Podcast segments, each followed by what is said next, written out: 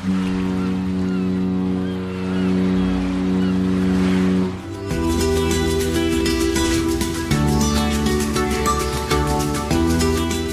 Tricks, der Kreuzfahrt-Podcast. Mit Jerome Brunel in Horb am Neckar und mit Franz Neumeier in München. Servus, Franz. Hallo, Jerome. Nari. Hm? Okay. Was? Bei uns sagt man Nari und dann Naro. Ach so, nee, das Wir zeichnen auf am Rosenmontag und offensichtlich bist du auch ein Faschingsmuffel oder Fastnetzmuffel oder Absolut. was immer, Karnevalsmuffel. Äh, genau wie ich. Äh, Hab ich noch wir zeichnen, wie gesagt, am Ganze. Rosenmontag auf und äh, da, laufen überall Bekloppte rum. Und ich kann damit wirklich gar nichts anfangen. Ähm, um Karneval, Aber ich habe auch Fasching, nichts dagegen, Fastnet dass es tun. Ich bin uns nur nicht. einfach niemand, der sich, der sich da mit Begeisterung mit reinstürzt. Ich Genau, das lustig, doch mal machen. zu gucken, aber mehr brauche ich da auch Ja. nicht davon. Ja. Also, das ist wirklich ein Thema, da kannst du mich mit jagen. Aber es ist okay, wenn die Leute feiern. Ich mach das nicht. Außer den Umzug, den muss ich halt mit meinem Kleinen angucken. Der trommelt schon. Hört man vielleicht in dieser Sendung nachher irgendwann im Hintergrund. Der trommelt ganz heftig auf seiner Trommel rum. Ja, klingt so ein bisschen, als Ähm, würdest du live irgendwo aus dem afrikanischen Busch berichten. Ja.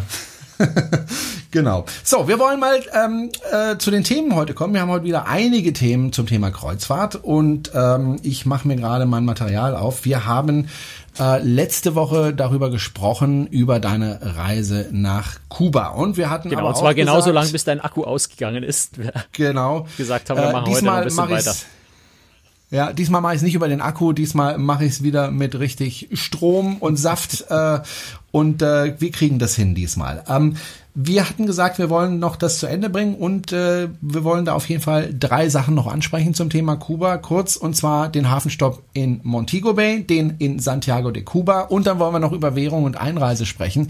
Äh, die drei Themen wollen wir gerne äh, noch machen in Kuba. Und dann wollen wir heute noch sprechen, das hängt dann nicht mit Kuba zusammen, sondern unser Hauptthema, nämlich über Versicherungen, Quatsch, nicht über Versicherungen, sondern über Bezahlung an Bord, nämlich wie bezahle ich eigentlich, wenn ich auf einem Schiff bin, kann ich das einfach mit Bargeld machen oder brauche ich da unbedingt eine Kreditkarte oder eine EC-Karte oder wie funktioniert das eigentlich? Darüber wollen wir sprechen, aber jetzt erstmal äh, nach Kuba, wo ich dich ja immer noch fürchterlich beneide, äh, Montego Bay, da gibt's ja glaube ich sogar Musikstücke dazu. Wobei das natürlich jetzt Äh, gerade und nicht in Hits. Kuba, ne? Das ist so der einzige Stopp außerhalb von Kubas bei dieser Kreuzfahrt. Das ist natürlich Jamaika. Schon habe ich mich wieder blamiert. Herrlich. Welches Land ist das dann? Ist das Jamaika. Äh, lass mich mal. Jamaika. Jamaika. Ah, okay. Ja, Entschuldigung, ich war noch nie in Jamaika. Hm. Ich auch nicht. Das Okay, war, mein, war mein erstes Mal. Also äh, ich war schon Ja. ganz oft in der Karibik, aber Jamaika lag bis jetzt nie auf den Routen, auf denen ich gefahren bin. Insofern war ich da auch sehr, sehr gespannt drauf. Okay, wie war es denn auf Montego Bay? Also es ist, äh, vor allem dieser Kontrast nach Kuba ist schon sehr, sehr faszinierend. Du hast Länder, die sind ganz nah zusammen. Also es sind irgendwie, habe es nicht im Kopf, wie viele Seemeilen da dazwischen sind, aber wir sind jedenfalls über Nacht darüber gefahren von Cienfuegos äh, nach äh, Montego Bay in Jamaika.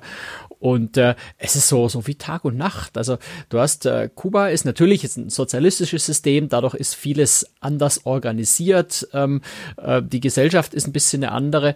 Und dann kommst du äh, nach Jamaika und das ist wirklich ein, man kann es nicht einmal sagen, ein battle-battle-armes Land. Ähm, zum Teil, ja, also mit, mit extrem hohen Kontrasten. Du hast äh, Armutsviertel mit, mit Blechhütten, du hast gleichzeitig riesengroße, teure Villen. Also so eigentlich dieses typische, äh, typische äh, Karibikland, dem sehr, sehr ja, wirtschaftlich nicht besonders gut geht, wo du aber vor allem diese enormen gesellschaftlichen Kontraste hast, was ja in Kuba bei weitem nicht der Fall ist. Ne? Also riesen, riesen Unterschiede. Und das ist schon sehr, sehr reizvoll gewesen. Ähm, Das zweite in, in Jamaika, der Riesenunterschied ist natürlich, du hast, es ist ein, gar kein, gar kein so, so harmloses, ungefährliches Land. Jamaika hat eine sehr hohe auch Gewaltkriminalitätsrate, wo man durchaus vorsichtig sein muss, im Gegensatz zu Kuba, wo man sich völlig frei bewegen kann, sich überhaupt keine Gedanken um solche Themen machen muss. Äh, Deswegen haben wir in Kuba auch tatsächlich uns, äh, jetzt bin ich auch schon Kuba, in Jamaika, äh, uns vorher eine schon schon vorab übers Internet einen, einen, eine private Führerin organisiert, die uns am Hafen abgeholt hat und uns ihr Land äh, ja aus einem aus sagen wir aus der aus der sicheren Umgebung ihres äh, ihres ähm, Busses gezeigt hat, ähm, was schon ganz angenehm war. Zum einen, weil du halt einfach ja du bist in einer geschützten Umgebung, du brauchst um das Thema keine Gedanken machen. So dramatisch ist jetzt auch nicht, dass man nicht zu Fuß auf die Straße gehen kann. Also ich muss da als, als auch nicht übertreiben, sonst würden die Reedereien da ja nicht hinfahren. Ähm, aber zum anderen, und das war vor allem toll, äh, dass wir halt eine Einheimische hatten, die uns das so ein bisschen aus ihrer Sicht einfach zeigen konnte. Das war sehr, sehr schön. Mhm muss man sich dann auch wirklich so vorstellen mit so ganz tollen Sandstränden, äh, schön warmes Wasser oder genießt man das gar nicht, sondern schaut sich mehr das Land an? Also wir haben uns jetzt mehr das Land angeschaut. Es gibt natürlich in Jamaika auch schöne Strände. Äh, auch relativ nahe am, äh, am Kreuzfahrtanleger äh, ist, ist ein Strand, zu dem man hinfahren kann, wo man aber Eintritt bezahlt. Äh, dafür hat man dann so ein bisschen äh, so eine, so eine gated Community. Ne? Es gibt auch Richtung Flughafen gibt es auch einen öffentlichen Strand, der sehr, sehr hübsch ist. Da sind wir vorbeigefahren dran, der dann öffentlich zugänglich ist. Ähm, da muss er dann wieder gucken, was machst du mit, deinen, mit deinen Wertsachen, wenn du mal ins Wasser gehen willst. Insofern ist es ganz, äh, ganz schlau eigentlich an so einen bewachten Strand zu gehen, weil man sich da weniger Sorgen um sowas machen muss. Äh, nee, wir haben uns ein bisschen äh, das Landesinnere angeschaut. Wir haben äh, der unser, unser Tourguide, äh, Jackie heißt die, ähm, hat auch eine, eine eigene äh, Facebook-Seite. Also wer sich dafür interessiert, die ist, die ist sehr, sehr zu empfehlen. Das hat sehr viel Spaß gemacht mit ihr. Äh, vielleicht mal bei cruestricks.de schauen, da sind die, da sind die Links zu ihr. Ähm, Werbeblock Ende. Ich wäre nicht dafür bezahlt. Ich habe umgekehrt für den Ausflug ganz normal bezahlt. Ich bin ja einfach sehr begeistert von ihr gewesen, weil sie das toll gemacht hat.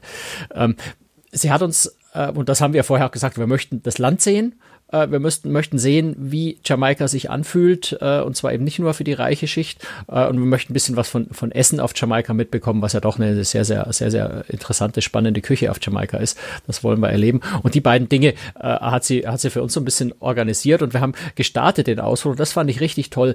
Äh, sie ist mit uns in ihr Heimatdorf gefahren und das ist eins von diesen ähm, wirklich Dörfern so ein bisschen in den Hügeln in der Nähe von äh, Montego Bay, das wirklich so ein ganz, ganz battle-battle-armes äh, Dorf ist, ähm, wo die Leute mehr oder weniger von der, von, von der Hand im Mund leben, die wirklich äh, sich die Früchte irgendwo aus dem Wald holen zum Essen und die sich sehr, sehr hohe Arbeitslosigkeit aber auf der anderen Seite äh, sehr faszinierend zu sehen, was da noch für ein enger äh, Zusammenhalt in dem Dorf auch äh, unter den Menschen ist, die sich alle untereinander kennen.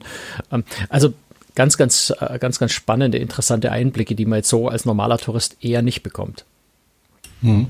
Du hast das Essen angesprochen, jetzt hast du mich da auch ein bisschen neugierig mhm. gemacht. Äh, was isst man da? Ich nehme an Meeresfrüchte oder Kokosnüsse? Ja, gar nicht, gar nicht mal so viel Meeres. ja, natürlich auch ein bisschen Fisch, äh, sehr viel Huhn. Äh, das ist so äh, das okay. beliebteste.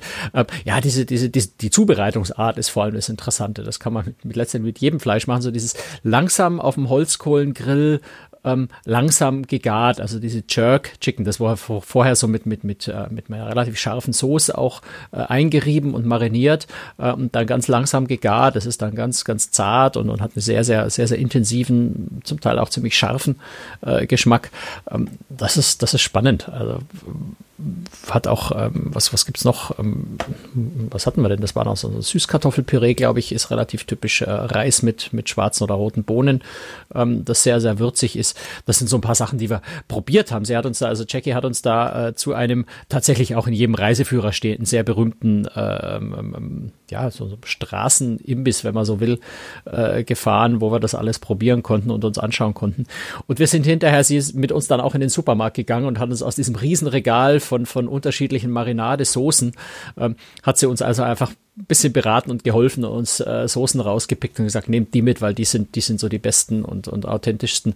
Ähm, die haben wir dann einfach, ja, gekauft, in den Koffer gepackt und seitdem bin ich hier dabei, äh, diese leckeren Sachen auch nachzukochen. Hm. Und dann seid ihr weitergereist äh, zu ähm, einem äh, anderen, zu einem anderen Hafen, nämlich nach Santiago de Cuba. Und da ist dir nichts Besseres eingefallen, als zu einem Friedhof zu gehen. Ja, selbstverständlich. Also der Friedhof in Santiago de Cuba ist natürlich, da muss man unbedingt hin. Ähm, zum einen, weil er wunderschön ist. Äh, zum anderen aber natürlich auch, weil dort der große Nationalheld äh, der Kubaner äh, beerdigt ist, nämlich äh, Martí, also der äh, José Martí, äh, Nationalheld, Dichter, Vordenker der Revolution und so weiter. Also ein, ein, ein ganz, ganz hoch verehrter Mensch gewesen in Kuba und dort pilgern die Leute nach wie vor zu dem Grab hin. Und fast direkt neben seinem großen Grabmal. Interessanterweise das, das Grabmal für José Martí deutlich größer als das von Fidel Castro, was ja eben auch, äh, der ist dort in Santiago de Cuba äh, beerdigt und sein Grabmal äh, steht dort. Ähm, und wir waren am Nationalfeiertag dort an dem Tag, wo äh, José Martí tatsächlich auch gefeiert wird von den Kubanern. Das heißt, du kannst dir ungefähr vorstellen, wie es an dem Tag dazu ging. Es war richtig, richtig voll. Es waren unglaublich viele Menschen da. Und zwar äh, deutlich mehr Einheimische als Touristen, glaube ich, obwohl auch schon sehr viele Touristenbusse da standen. Hm. Wenn Sie die Fotos sehen möchten äh, von diesem Friedhof, können Sie das auf cruistricks.de unbedingt tun. Sollten Sie unbedingt, das ist hochinteressant. Schöne Fotos, Franz, die du da gemacht hast. Ähm, aber natürlich war es ja nicht nur auf dem Friedhof, hoffe ich doch. Nee, natürlich nicht. Also äh, Santiago de Cuba ist eine ähm, wunder wunderschöne Hafeneinfahrt. Also ich neige dazu zu sagen, eine der schönsten. Äh, leider gibt es eine Einschränkung, wenn man nämlich, also wenn man in den Hafen reinfährt, was ich habe es jetzt beim Rausfahren gesehen, weil ich in der Früh zugegebenermaßen noch geschlafen habe. Ähm, also, aber Blick Richtung Santiago de Cuba ist so eng, ver verwunden, beinahe so ein bisschen fjordartig, wenn man da reinfährt. Ähm, da ist eine, eine Festung, riesengroße äh, alte Festung die man auch noch besichtigen kann. Da sind wir später mit dem Bus hingefahren. Ähm, herrliche Landschaft, wirklich so, so ein bisschen fjordartig, äh, wunderschön, passen auch nur relativ kleine Schiffe dort rein. Ähm, auf der Seite würde ich sagen, einer der schönsten Hafeneinfahrten der Welt. Blöderweise aber, ist auf der anderen aber, Seite. Hm? Genau, da auf ist eine anderen Seite, ne? genau. Auf der anderen Uferseite steht eine Ölraffinerie mit riesigen Öltanks, mit, mit rot-weiß gestreiften riesengroßen Schornsteinen, die oben so rausqualmen, dass ich mir sicher bin, dass da wahrscheinlich überhaupt kein Filter in irgendeiner Form drin ist. Das ist leider so ein Phänomen, was man in Kuba an ganz vielen Stellen sieht, sind die Raffinerien. Ähm, ich dachte immer, es seien Kraftwerke, stimmt aber nicht, sind tatsächlich Ölraffinerien. Kuba hat äh, relativ viel Öl, auch wenn sie sich selber nicht vollständig mit ihren Ölvorhaben versorgen können. Der Rest kommt aus, äh, aus, aus Venezuela. Ähm, aber das Öl, was sie haben, äh, verarbeiten sie natürlich dann auch selbst. Äh, und diese Raffinerien sind echte Dreckschleudern. Das kann man einfach gar nicht anders sagen. Und man hat oft, äh, sieht man dann einfach auch in, in, in Cienfuegos war das so ähnlich. Äh, da ist die, die Raffinerie auch relativ stadtnah. Je nachdem, wie der Wind weht, drückt den, äh, drückt diesen dreckigen äh, Rauch dann auch so ein bisschen auf die Stadt runter oder mal zumindest diese langen Rauchfahnen über Wasser hängen. Das ist leider ein bisschen schade und ist in ähm, Santiago de Cuba fällt einem das natürlich besonders auf an dieser, dieser wunderschönen Hafeneinfahrt, Hafenausfahrt. Ähm, solange man auf der einen Seite vom Schiff bleibt, ist alles toll, solange man auf die andere Seite schaut, hat man halt da diese, diese scheußliche Raffinerie, aber so ist es halt. Hm. Und dann hast du dort, glaube ich, auch Eis gegessen. Zumindest gibt es dort leckeres Eis. Ich wollte Eis essen. Ob das lecker ist, kann ich dir nicht sagen. ich muss zugeben, wir haben uns da ziemlich blamiert und ich glaube, die Einheimischen haben sich kringelig gelacht über uns. Wir sind in der Fußgängerzone von Santiago de Cuba äh, vom Hafen äh, Richtung Richtung äh, Kathedrale gelaufen und haben gesehen, Mensch, da links drüben gibt's Eis. Da standen auch äh, viele einheimische Schlange und wir haben uns gedacht, wenn Schlange stehen ist in Kuba ohnehin äh, so ein bisschen, ja, also klingt jetzt ein bisschen gemein, äh, Nationalsport. Also es ist nicht, es ist nicht lustig, dass es so ist, aber man sieht in Kuba tatsächlich viele Schlangen stehen, einfach durch Knappheit müssen die Leute oft Schlange stehen, um Dinge zu bekommen. Und wir dachten, aber stellen wir uns doch mal in so eine Schlange und wenn es davon Eis gibt, umso besser. Es war ein schöner heißer Tag. Ähm, ja, wir standen da, ich denke mal so, also nicht ewig, zehn Minuten, Viertelstunde, denke ich, standen wir in der Schlange, ähm, nur um dann vorne festzustellen, ähm, dass dieses Eis nur für Einheimische, sprich man kann nur mit der einheimischen nationalen Währung bezahlen und wir hatten eben nur die international gültige Währung. Da können wir nachher nochmal kurz drüber sprechen, über die zwei unterschiedlichen Währungen in Kuba. Äh, kurz und gut, wir kamen dahin äh, und bekamen kein Eis, schlicht und einfach, weil wir nicht das richtige Geld hatten dafür. Ähm, das Erlebnis bestand also dann vor allem aus Schlange stehen und Eis angucken, aber leider nicht Eis essen. Und da hätte auch nicht geholfen, ihr ein paar Dollars in die Hand zu drücken oder so? Nee, also die wollten dann einfach wirklich diese, diese eigentlich ja sehr begehrte äh, harte Währung nicht. Ich, ich mhm. keine Ahnung, ob die da überwacht werden oder, oder, oder ob es Ärger gibt oder, oder ich, äh, weiß ich mhm. nicht. Also jedenfalls mhm. äh, habe kurz gefragt, ob wir mit der internationalen, äh, mit der, mit der harten Währung bezahlen können. Nein, geht nicht. Ähm, da wollten wir dann auch nicht groß weiter diskutieren. So wichtig okay. war es dann auch nicht. Ja, aber schade. Das hätte mich, kubanisches Eis hätte mich doch Es sah ziemlich lecker aus. Also von, von, der mhm. Farbe her würde ich sagen, war es wahrscheinlich Mango äh, oder, oder Ananas oder sowas. Ähm, Wäre bestimmt gut gewesen. Und die, und es war für die Einheimischen offensichtlich sehr, sehr günstig, weil die sind da teilweise wirklich mit, mit, mit ganzen Kochtöpfen gekommen und haben sich die voll machen lassen damit. Ähm, also zumindest sehr, sehr begehrt und ich vermute, dass dann einfach gut war. Okay, ähm, ich würde dann auch gleich gerne mal zum Thema Währung kommen. Du hast es ja schon angesprochen, es gibt zwei verschiedene Währungen, wahrscheinlich sogar drei, wenn man noch den Dollar dazu rechnet, oder? Nee, äh, eben nicht. Deswegen gibt's diese, ah, okay. deswegen gibt's diese zweite harte Währung, ähm, weil die Amerikaner den Kubanern äh, den Umgang mit Dollar verbieten. Also Dollar dürfen in, in, in Kuba nicht verwendet werden. Und deswegen hat äh, Kuba diese zweite Währung eigentlich, diese Convertible Pesos, die CUC oder CUC, wie man das ausspricht. Ähm, die sind im Prinzip eins zu eins zum Dollar, inzwischen auch eins zu eins zum Euro, weil der ja zwischen äh, auf, einer, auf einem ähnlichen Niveau steht. Ähm, und das ist so die Währung, die man als Tourist benutzt. Ne? Die Währung, für die man äh, ja westliche Waren bekommt und so weiter. Also die eigentlich relevante Währung, wenn man wenn man es wenn man genau nimmt. Und parallel dazu gibt's die die Moneda Nacional äh, auf auf Spanisch, also die CUP, ähm, die kubanischen Pesos, die aber mit weitem Abstand weniger wert sind und für die man auch ganz viele Dinge einfach gar nicht bekommt, weil ganz viele Geschäfte tatsächlich die harte Währung, die Cook verlangen für ihre Waren. Ähm, so ganz durchschaut habe ich das ehrlich gesagt noch nicht, muss ich, muss ich ehrlich zugeben. Ich habe mich jetzt da nicht tief reingearbeitet. Äh, für uns als Touristen ist entscheidend, wir haben nur die Cook, die harte Währung äh, und äh, können nur damit bezahlen und kommen damit auch gut durch. Was im Übrigen aber auch in, Kuba, in Kuba inzwischen gut funktioniert, ist an dort, wo, wo viele Touristen unterwegs sind, man kann tatsächlich auch mit Euro bezahlen. Und nachdem das so ungefähr eins zu eins ist zum, zum Cook, kannst du ganz, an ganz vielen Stellen wird auch der Euro akzeptiert. Okay, das, das ist natürlich. Also praktisch. Scheine, keine Münzen. Ne? Münzen äh, kann man im Ausland nie verwenden, aber mit, mit Euro-Scheinen äh, kommt man da ganz gut weiter. Also für eine Taxifahrt, wenn die fünf, fünf Cook kostet, dann kann man ihm auch einfach fünf Euro geben. In der Regel funktioniert das. Da bin ich mal gespannt, wann Kuba äh, in die Europäische Währungsunion eintritt. Ich glaube, das ist sehr, sehr, sehr weiter Weg hin. naja, wir haben ja Zeit. Also schon, ähm, weil Kuba also, nicht in Europa ist und deswegen ja, so ein bisschen schwierig ist, Kuba in die EU aufzunehmen. Ich glaube, da sind wir, da sind wir weit entfernt davon. Wenn ich jetzt also nach Kuba reise, wie gehe ich da am besten vor? Wechsle ich das Geld schon zu Hause oder nee, wechsle ich das Geld nicht. vor Ort? Nee, vor Ort. Das vor geht Ort. gar nicht. Das ähm, muss vor Ort Also du kannst werden. das entweder am Flughafen gleich, wenn du da entsprechend Zeit hast, in den offiziellen Wechselstuben, ähm, oder auch, ja, gibt an, an vielen Stellen gibt es offizielle Wechselstuben, äh, die haben in der Regel den, den besten Kurs. Du kannst es aber auch im Hotel machen. Äh, an den offiziellen Wechselstuben hast du oft dann auch ein bisschen längere Schlangen. Das heißt, gerade am Flughafen, wenn du ausgestiegen bist, dein Transferbus zum Hotel wartet, hast du vielleicht nicht die Zeit, dich da anzustellen. Kannst du es auch im Hotel machen. Äh, das sind der, ist der Kurs dann vielleicht ein bisschen ungünstiger, äh, aber die Unterschiede sind jetzt nicht so riesengroß. Hm, wenn ich in China bin, Worauf du übrigens achten musst, ist, dass du eine Quittung ja. hast. Wenn du nämlich ausreist aus dem Land, kannst du die Währung auch wieder zurücktauschen. Dafür brauchst du aber die Quittung äh, vom, vom Anfang, ne, damit du also nachweisen kannst, dass du aus legalen Quellen hast, äh, das mhm. Geld. Wenn ich als, wenn ich nach China reise, dann mache ich das meistens so, ich nehme keine chinesische Währung mit, sondern ich gehe dort in China an einen Geldautomaten und ziehe mir einfach äh, mhm. chinesisches Geld direkt von meinem Konto mit der EC-Karte. Das funktioniert tatsächlich, nicht an jedem Automaten, aber an sehr vielen. Äh, Gibt es überhaupt in Kuba auch nur einen Geldautomaten? Ja, ja, ja. Oder? ja doch, doch. Ja? Doch, doch, gibt's. Also nicht mit der EC-Karte, aber mit der Kreditkarte, ja, geht. Kein Problem. Habe ich auch Das heißt, dann könnte ich mir da auch diese Währung ziehen? Ja. Habe ich auch schon gemacht. Ah, okay. Habe ich, hab ich auch gemacht. Also geht völlig mhm. unkompliziert.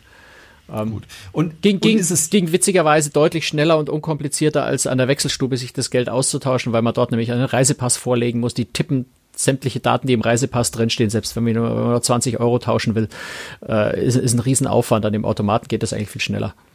Hm. Also unser Tipp, an den Automaten gehen. Wenn man eine Kreditkarte hat, die, die nicht horrende Gebühren verlangt. Ne? Das ist ähm, okay. ein anderes Thema. Aber mhm. da kommen wir ja gleich bei unserem zweiten Thema noch so ein bisschen drauf, wenn es um Zahlung geht. Äh, da reden wir über genau. Kreditkarten auch nochmal. Ist denn, letzte Frage zum Thema Kuba. Ist denn Kuba jetzt ein Land, wenn ich mich dort aufhalte, das günstig ist oder ist es eher teurer? Äh, tendenziell eher günstig. Also das kommt auch so ein bisschen drauf an. Ja? Also gerade touristische Leistungen sind ähm, jetzt nicht, nicht teurer als in Deutschland, um Gottes Willen, ne? das, äh, das nicht. Aber man muss jetzt nicht meinen, man ist in einem armen Land und deswegen kostet eine Taxifahrt quer durch Havanna nur drei Euro. Äh, das ist dann schon äh, teurer, äh, also ja 15, 20, 25 Euro vielleicht für eine längere Taxifahrt. Ähm, also günstiger als bei uns, aber jetzt nicht, aber jetzt nicht spottbillig. Ähm, wenn du am Straßenrand äh, dir, dir eine von diesen herrlichen süßen Bananen kaufen willst, eine einzelne Banane ist so billig, dass du die kaum bezahlen kannst, weil du so kleine Währung gar nicht hast. Also da kriegst du halt dann einfach für, für, für ein Viertel Cook oder für einen halben Cook kriegst du halt einfach gleich mal so, so, so, so ein Büschel von fünf, sechs Bananen. Ähm, also so in der Bandbreite bewegt sich. Wenn du rumkaufen willst zum Beispiel, ist natürlich relativ günstig. Er ist ungefähr halb so teuer wie bei uns. Wenn du einen Havana Club hast, der, der, der sieben Jahre, der kostet dort, glaube ich, um die acht äh, Euro. In Deutschland kostet er 16, 17 Euro. Also das so die Verhältnisse ungefähr.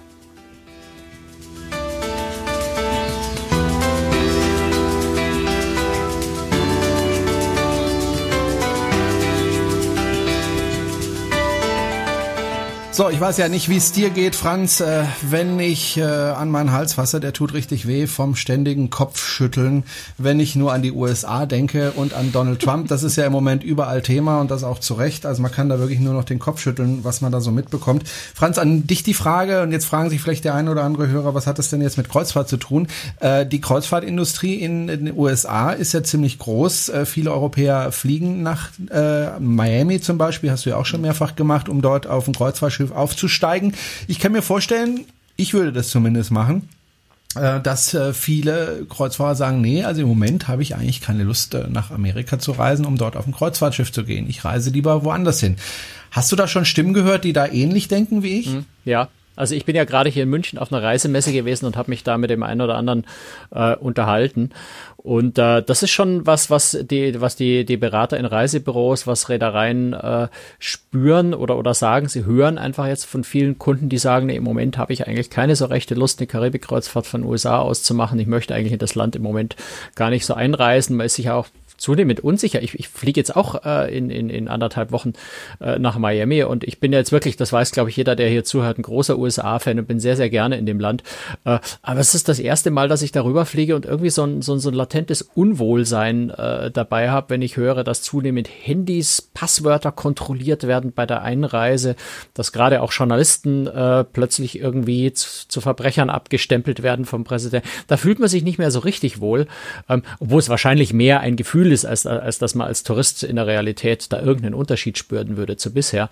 Ähm, es gelten ja, gelten ja nach wie vor für deutsche äh, Europäer gelten ja die ganz normalen Einreisevorschriften, wie sie bisher auch galten, also sehr, sehr leger mit, mit Visa-Waiver-Programm und ESTA, äh, wo man, glaube ich, überhaupt keinen Unterschied spüren wird. Ich bin da sehr gespannt drauf, äh, wenn, wenn ich jetzt einreise.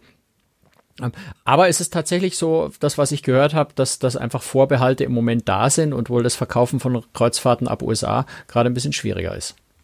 Mhm. Gut, die Entwicklung werden wir weiter beobachten. Irgendwann wird es dazu Zahlen geben, dann werden wir natürlich darüber berichten. Also ich bin da sehr gespannt, weil ich glaube schon, dass einige jetzt einfach sagen, nö, also im Moment muss ich da nicht hin. Gerade auch das, was du gesagt hast. Ja, ich, ich habe hab ja, ich habe ja auch Alternativen, weißt du, wenn ich sage, ich ja, möchte im Sommer in Urlaub fahren oder im Herbst dann, ähm, ich, ich, es zwingt mich ja keiner von, von, von Miami aus in die Karibik zu fahren. Ich kann auch nach, nach ja. Puerto Rico fliegen und von dort aus in, in die Karibik. Ja gut, das Puerto Rico ist jetzt kein großer Unterschied, weil es natürlich auch an, bei den Amerikanern dran hängt, aber ich kann von der Dominikanischen Republik aus fahren. Äh, es gibt, gibt andere von, von Curacao oder sowas. Ähm, also es gibt andere Möglichkeiten oder ich fahre einfach dieses Jahr mal gar nicht in die Karibik, sondern ich fahre mal in den Orient oder sowas. Ähm, also im Moment, ich muss ja nicht in die USA und ich kann schon verstehen, wenn Leute sagen, jetzt mache ich einfach mal ein Jahr Pause und, und mache in dem Jahr mal was anderes. Hm, weil ich habe zum Beispiel keine Lust, irgendjemandem mein Facebook-Passwort zu geben.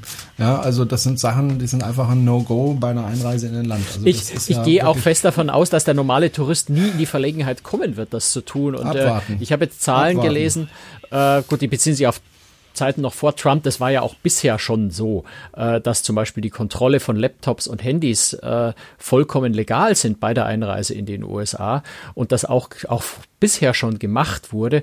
Und es sind, wenn ich es recht in Erinnerung habe, die Zahl 2015 insgesamt 1400 Mal solche Kontrollen durchgeführt. Also in dem gesamten Jahr, in der gesamten USA, bei, bei Millionen und Abermillionen von Menschen, die dort einreisen, bei 1400, da muss man sagen, ja, äh, die Wahrscheinlichkeit, dass es mich trifft und dann wird es ja auch nicht willkürlich gemacht, sondern da gibt es einen Grund, warum ich bei einer bestimmten Person das Handy kontrolliere.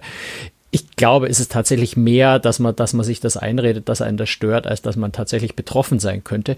Aber das unangenehme Gefühl ist einfach da und das kann man nicht so wegwischen.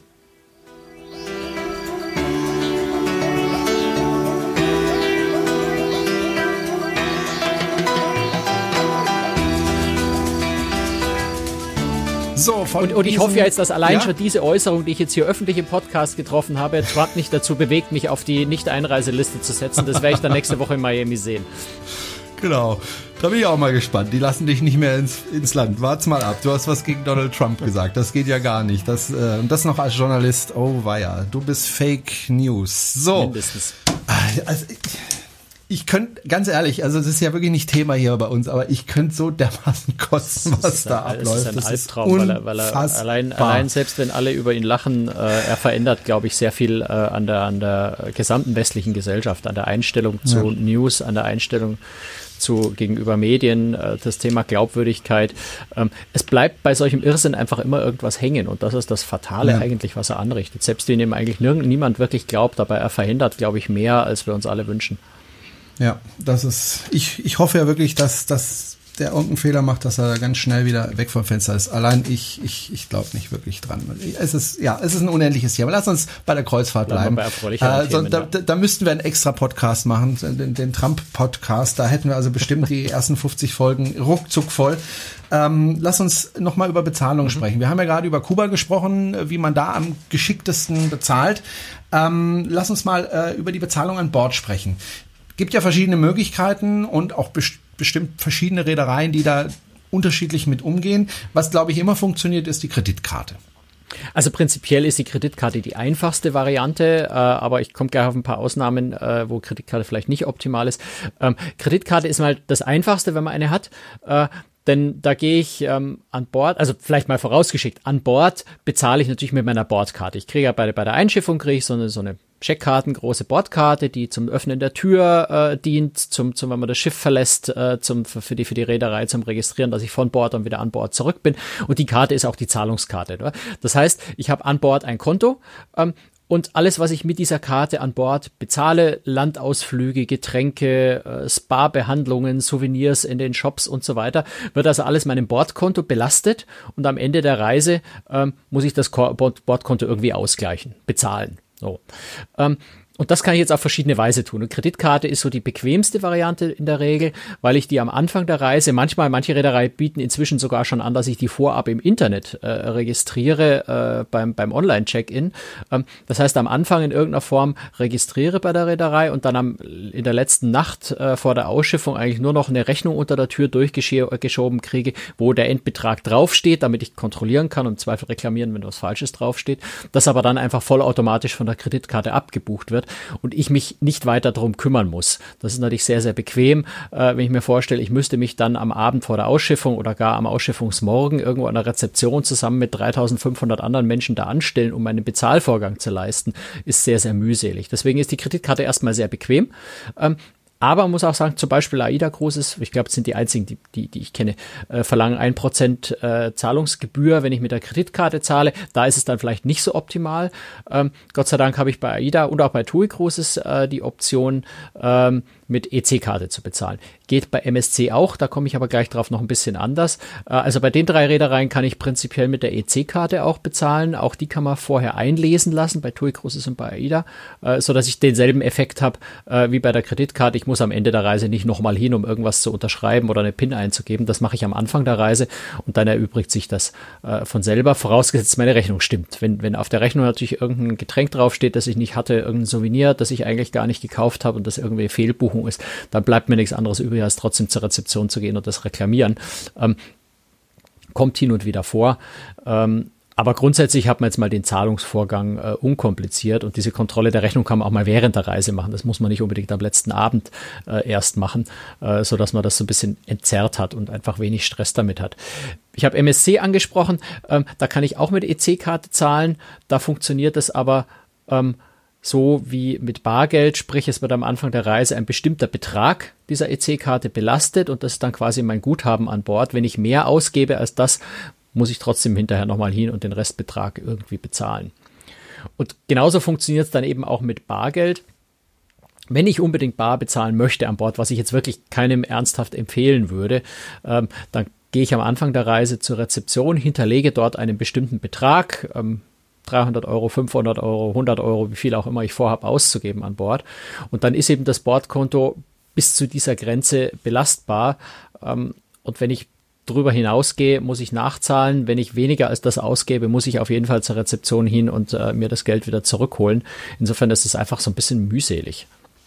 Apropos mühselig, ähm, beziehungsweise Kosten. Bei der Kreditkarte habe ich ja auch oft Kosten, äh, die ich bezahlen muss. Also wenn ich zum Beispiel bei AIDA im Voraus ähm, beispielsweise einen Ausflug buche, dann und das mit Kreditkarte bezahlen möchte, äh, dann verlangen die einen Betrag X, ich glaube ein Prozent oder so, ich weiß es nicht, ja, äh, an, an Gebühren.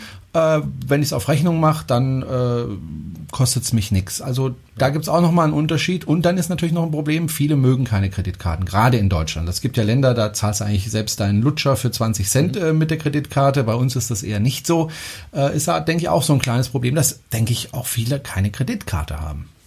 Ja, wie gesagt, also da, wenn ich gerade mit amerikanischen Reedereien unterwegs bin, würde ich jetzt echt sagen, es lohnt sich auch dafür, sich eine Kreditkarte zu holen für eine Reise.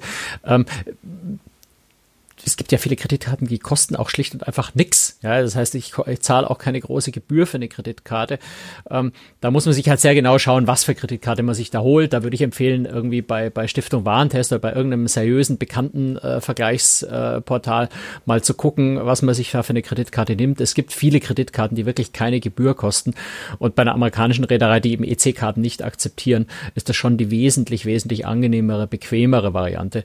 Ähm, als, ja, ich, ich, ich hinterlege am Anfang der Kreuzfahrt 250 Euro in Bar, dann trinke ich vielleicht ein bisschen mehr, als ich geplant habe, aber mache ein paar Ausflüge und plötzlich sitze ich am Abend an der Bar und will äh, meinen Cocktail bezahlen und der Kellner kommt zurück und sagt, tut mir leid, das Bordkonto ist nicht gedeckt das ist einfach blöd, wenn dann genau dieser hinterlegte Betrag überschritten ist. Dann muss ich zur Rezeption runterlaufen und, und wieder neues Geld hinterlegen. Das ist schon eine sehr, sehr mühselige Angelegenheit. Insofern ist es ganz einfach, es ist einfach bequem, diese Kreditkarte zu haben. Aber du hast gesagt, AIDA würde ich jetzt nicht mit Kreditkarte arbeiten, weil die haben einfach dieses 1% äh, Gebühr drauf, auch für Ausgaben an Bord eben.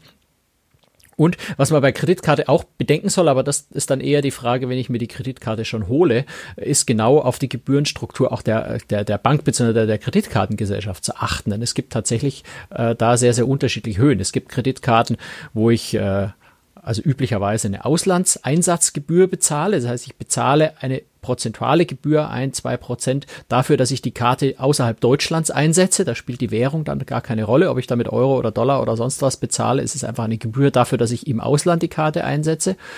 Und es gibt Kreditkarten, die entweder oder zusätzlich zu dieser Auslandseinsatzgebühr auch eine Währungsumrechnungsgebühr verlangen. Also Euro 15, Euro, äh, 1,5 Prozent, 1,75 Prozent sind so typische Sätze. Äh, das heißt, in dem Moment, wo ich nicht in Euro bezahle, sondern in Dollar in der Regel dann, äh, was die Bordwährungen sind, ähm, dann berechnet mir meine Kreditkarte auch nochmal äh, eine Gebühr dafür, dass ich eben in Dollar bezahlt habe für die Umrechnung nach Euro. Also da muss man einfach tatsächlich dann bei der Auswahl der Kreditkarte genau drauf achten, äh, was für Gebühren da anfallen.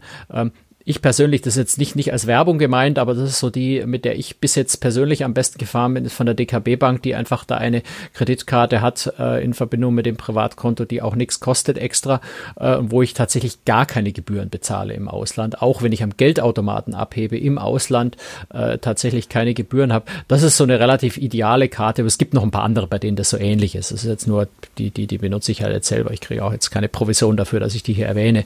Ähm, mit der funktioniert es sehr, sehr gut. Also da kann man einfach so ein bisschen schauen und aufpassen, dass man eine Kreditkarte sich holt, die von den Gebühren her äh, passabel ist, weil sonst ist natürlich klar, wenn ich Auslandseinsatzgebühr, Kontoumrechnung, äh, Währungsumrechnungsgebühr, dann womöglich bei der Reederei nochmal ein Prozent, dann bin ich gleich mal bei drei, vier Prozent Gebühren und dann lohnt sich die Kreditkarte natürlich nicht mehr. Dann nimmt man lieber die Mühen auf, sich das mit Bargeld oder wenn es geht mit EC-Karte zu machen. Ähm, da muss man einfach ein bisschen aufpassen. Es gibt übrigens noch eine, eine ganz interessante Sache und das sollte man auch äh, sehr, sehr vorsichtig sein. Das ist nicht nur auf Kreuzfahrtschiffen so, sondern es ist auch an Land im Ausland zunehmend, äh, ja, ich würde sagen, also ich, ich nehme das Wort Abzocke sonst selten in den Mund, aber in dem Fall tue ich's. Ähm, es wird einem oft als Service, als sogenannter Service angeboten, dass man nicht in der Bordwährung bezahlt oder eben, wenn man im Ausland irgendwo ist, in der Landeswährung bezahlt, sondern dass sie einem großzügig das Ganze schon mal in Euro umrechnen und dann das Ganze der Kreditkarte in Euro belasten. Das klingt auf den ersten Blick, klingt das irgendwie interessant, weil ich dachte, ich zahle ja eh in Euro, mein, mein, mein Bankkonto wird in Euro bezahlt. Der Haken dabei ist nur, diese Umrechnung von Bordwährung in Euro kostet Gebühren. Also die Reederei verlangt für diese Umrechnung Gebühren. Und die sind in der Regel auf jeden Fall höher als die Umrechnungsgebühr, die mir meine Kreditkartengesellschaft berechnet. Ähm, und bei dieser Umrechnung bin ich dann auch noch auf den Kurs angewiesen, den die jeweilige Reederei äh, äh, bei der Umrechnung ansetzt und bin da wahrscheinlich auch nochmal im Nachteil. Das heißt also, das als Tipp, bei, das ist in der Regel schon beim Einlesen der Kreditkarte am Anfang der Reise immer darauf bestehen, dass die Kreditkarte in der Bordwährung belastet wird und nicht in der eigenen äh, Kontowährung. Ähm, da spart man Haufen Gebühren. Also Franz, ganz ehrlich, ich würde es folgendermaßen machen. Ich würde Betrag X nehmen, wo ich weiß, also mehr möchte ich auf gar keinen Fall ausgeben zur Rezeption das Geld abgeben, sagen hier, damit bitte verrechnen und äh, aus die Maus. Dann brauche ich keine Kreditkarte und so weiter. Naja, Wär du hast halt, auch, das, das, ja. das Nervige ist dann halt, dass du am Ende der Reise, also so am schönen Nochmal hin musst. Abend des Ausklangs, dich in eine anderthalb Stunden lange Schlange reinstellen musst, äh, um dein Konto okay. auszugleichen, die Rechnung zu begleichen dann aber auch dein Konto geschlossen ist. Das heißt, du kannst dann an diesem Abend, nachdem du dich da endlos genervt angestellt hast, noch nicht mal mehr einen Abschieds, Abschieds Gin Tonic trinken, weil du hast ja kein äh, Guthaben mehr auf deinem Konto. Also ich finde es sehr, sehr, sehr mühselig, das mit Bargeld zu machen, ganz ehrlich. Ja gut, da, da gebe ich dir allerdings recht.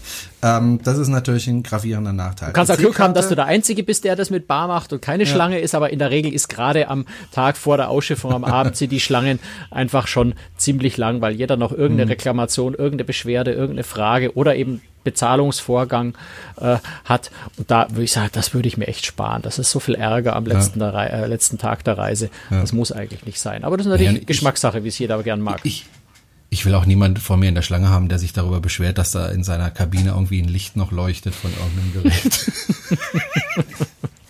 Das mache ich, wenn dann am Anfang der Reise. Außerdem habe ich mein Klebeband dabei und klebe das selbstständig ab. Ich beschwere mich da ja nicht. Äh, sonst gibt's Nein, aber du hast tatsächlich, ich habe da schon, ich habe da schon Diskussionen erlebt von von Passagieren, die sagen, ich hatte diesen Cocktail nicht und ich hatte jene Leistung nicht und der der, äh, also da da, da habe ich wirklich Diskussionen schon erlebt, die dann einfach ich bin der Nächste und ich stehe trotzdem eine Viertelstunde, weil der vor mir eine Viertelstunde über, über 8,60 Euro von dem Cocktail diskutiert. Ja, es muss irgendwie nicht sein, finde ich. Gut. Ähm, Franz, wir haben über Kreditkarte gesprochen, EC-Karte, Bargeld. Ich glaube, damit haben wir alle äh, Arten bezahlt, oder? Wesentlich oder kann ich mir einfach eine Rechnung nach Hause schicken lassen? Nee, das äh, so viel Vertrauen haben die Reedereien da blöderweise Nein? nicht. Die wollen, äh, die wollen wirklich, nee, also das ist wirklich so. Ähm, du gehst dann ja von Bord und, und hältst da deine, äh, zum, zum, zum letzten Auschecken, äh, wird da deine, deine Karte gescannt und dann macht's in der Regel so Bing und dann darfst du gehen. Es gibt aber auch Leute, die gehen da durch und dann macht's Tröd. Und das heißt dann, da, da sieht dann jeder rundrum, der hat seine Rechnung nicht bezahlt. Also du kommst tatsächlich nicht von Bord, wenn du die Rechnung nicht bezahlt hast. Ähm, wenn die Karte aus irgendeinem Grund als nicht ausgeglichen äh, im System verzeichnet ist, lassen die dich am letzten Tag nicht auschecken. Und das ist extrem unangenehm dann. Hm. Gut, dann haben Ansonsten wir, vielleicht alles, äh, ein, ja. ein Tipp noch, das ist ganz wichtig. Ähm, das Thema Kreditkarte, das habe ich vorhin noch vergessen zu erwähnen. Ähm, alles, was wir so landläufig als Kreditkarte bezeichnen, ist nicht unbedingt eine Kreditkarte. Es gibt äh, so viele verschiedene Formen von, von sogenannten Kreditkarten, Zahlungskarten inzwischen außerhalb der EC-Karte, ähm, dass man sich vorher nochmal genau erkundigen sollte, welche Art von Karten die jeweilige Reederei tatsächlich akzeptiert, weil oft zum Beispiel Prepaid-Karten nämlich nicht akzeptiert werden. Ähm, das heißt also ganz wichtig, mal gucken, was für Karte habe ich genau und dann bei der Reederei auch nochmal nachfragen, wird die Karte akzeptiert? Äh, Stichwort Prepaid, die eben manchmal nicht akzeptiert. Und dann habe ich eine Karte und, und kann sie nicht benutzen. Das wäre unpraktisch. Also da sich vorher einfach nochmal genau informieren, dass man da nicht in die Falle rennt und dann wieder dumm dasteht. Gut, das war's für heute. Dankeschön fürs Zuhören. Wenn Sie uns unterstützen möchten, finden Sie alle Informationen dazu auf unserer Webseite www.cruestricks.de. Sie können uns zum Beispiel unterstützen durch einen monatlichen kleineren Beitrag, zwei oder fünf Euro oder auch gerne zehn Euro. Einfach einen Dauerauftrag machen. Ansonsten freuen wir uns, wenn Sie uns weiterempfehlen. Ähm, das tun offensichtlich ganz viele. Die Hörerzahlen sind kräftig gestiegen. Darüber freuen wir uns. Und ja, in zwei Wochen hören wir uns wieder mit einem neuen Thema. Und welches das ist, verraten wir heute noch nicht. So, ein bisschen Spannung muss sein. Franz, ich wünsche dir noch einen schönen Rest Rosenmontag. Bei uns scheint äh, die Sonne vom blauen Himmel. Ich weiß nicht, in München wahrscheinlich auch. Ich ne? habe mein Podcaststudio im Keller. Ich sehe ehrlich gesagt nicht, wie das Wetter draußen okay. ist gerade. Wahrscheinlich auch blauer Himmel. Geh mal nach draußen, es ist schön warm draußen. Genau. Genieße die Zeit. Mach's gut, Franz. Tschüss. Ja, bis demnächst. Ciao.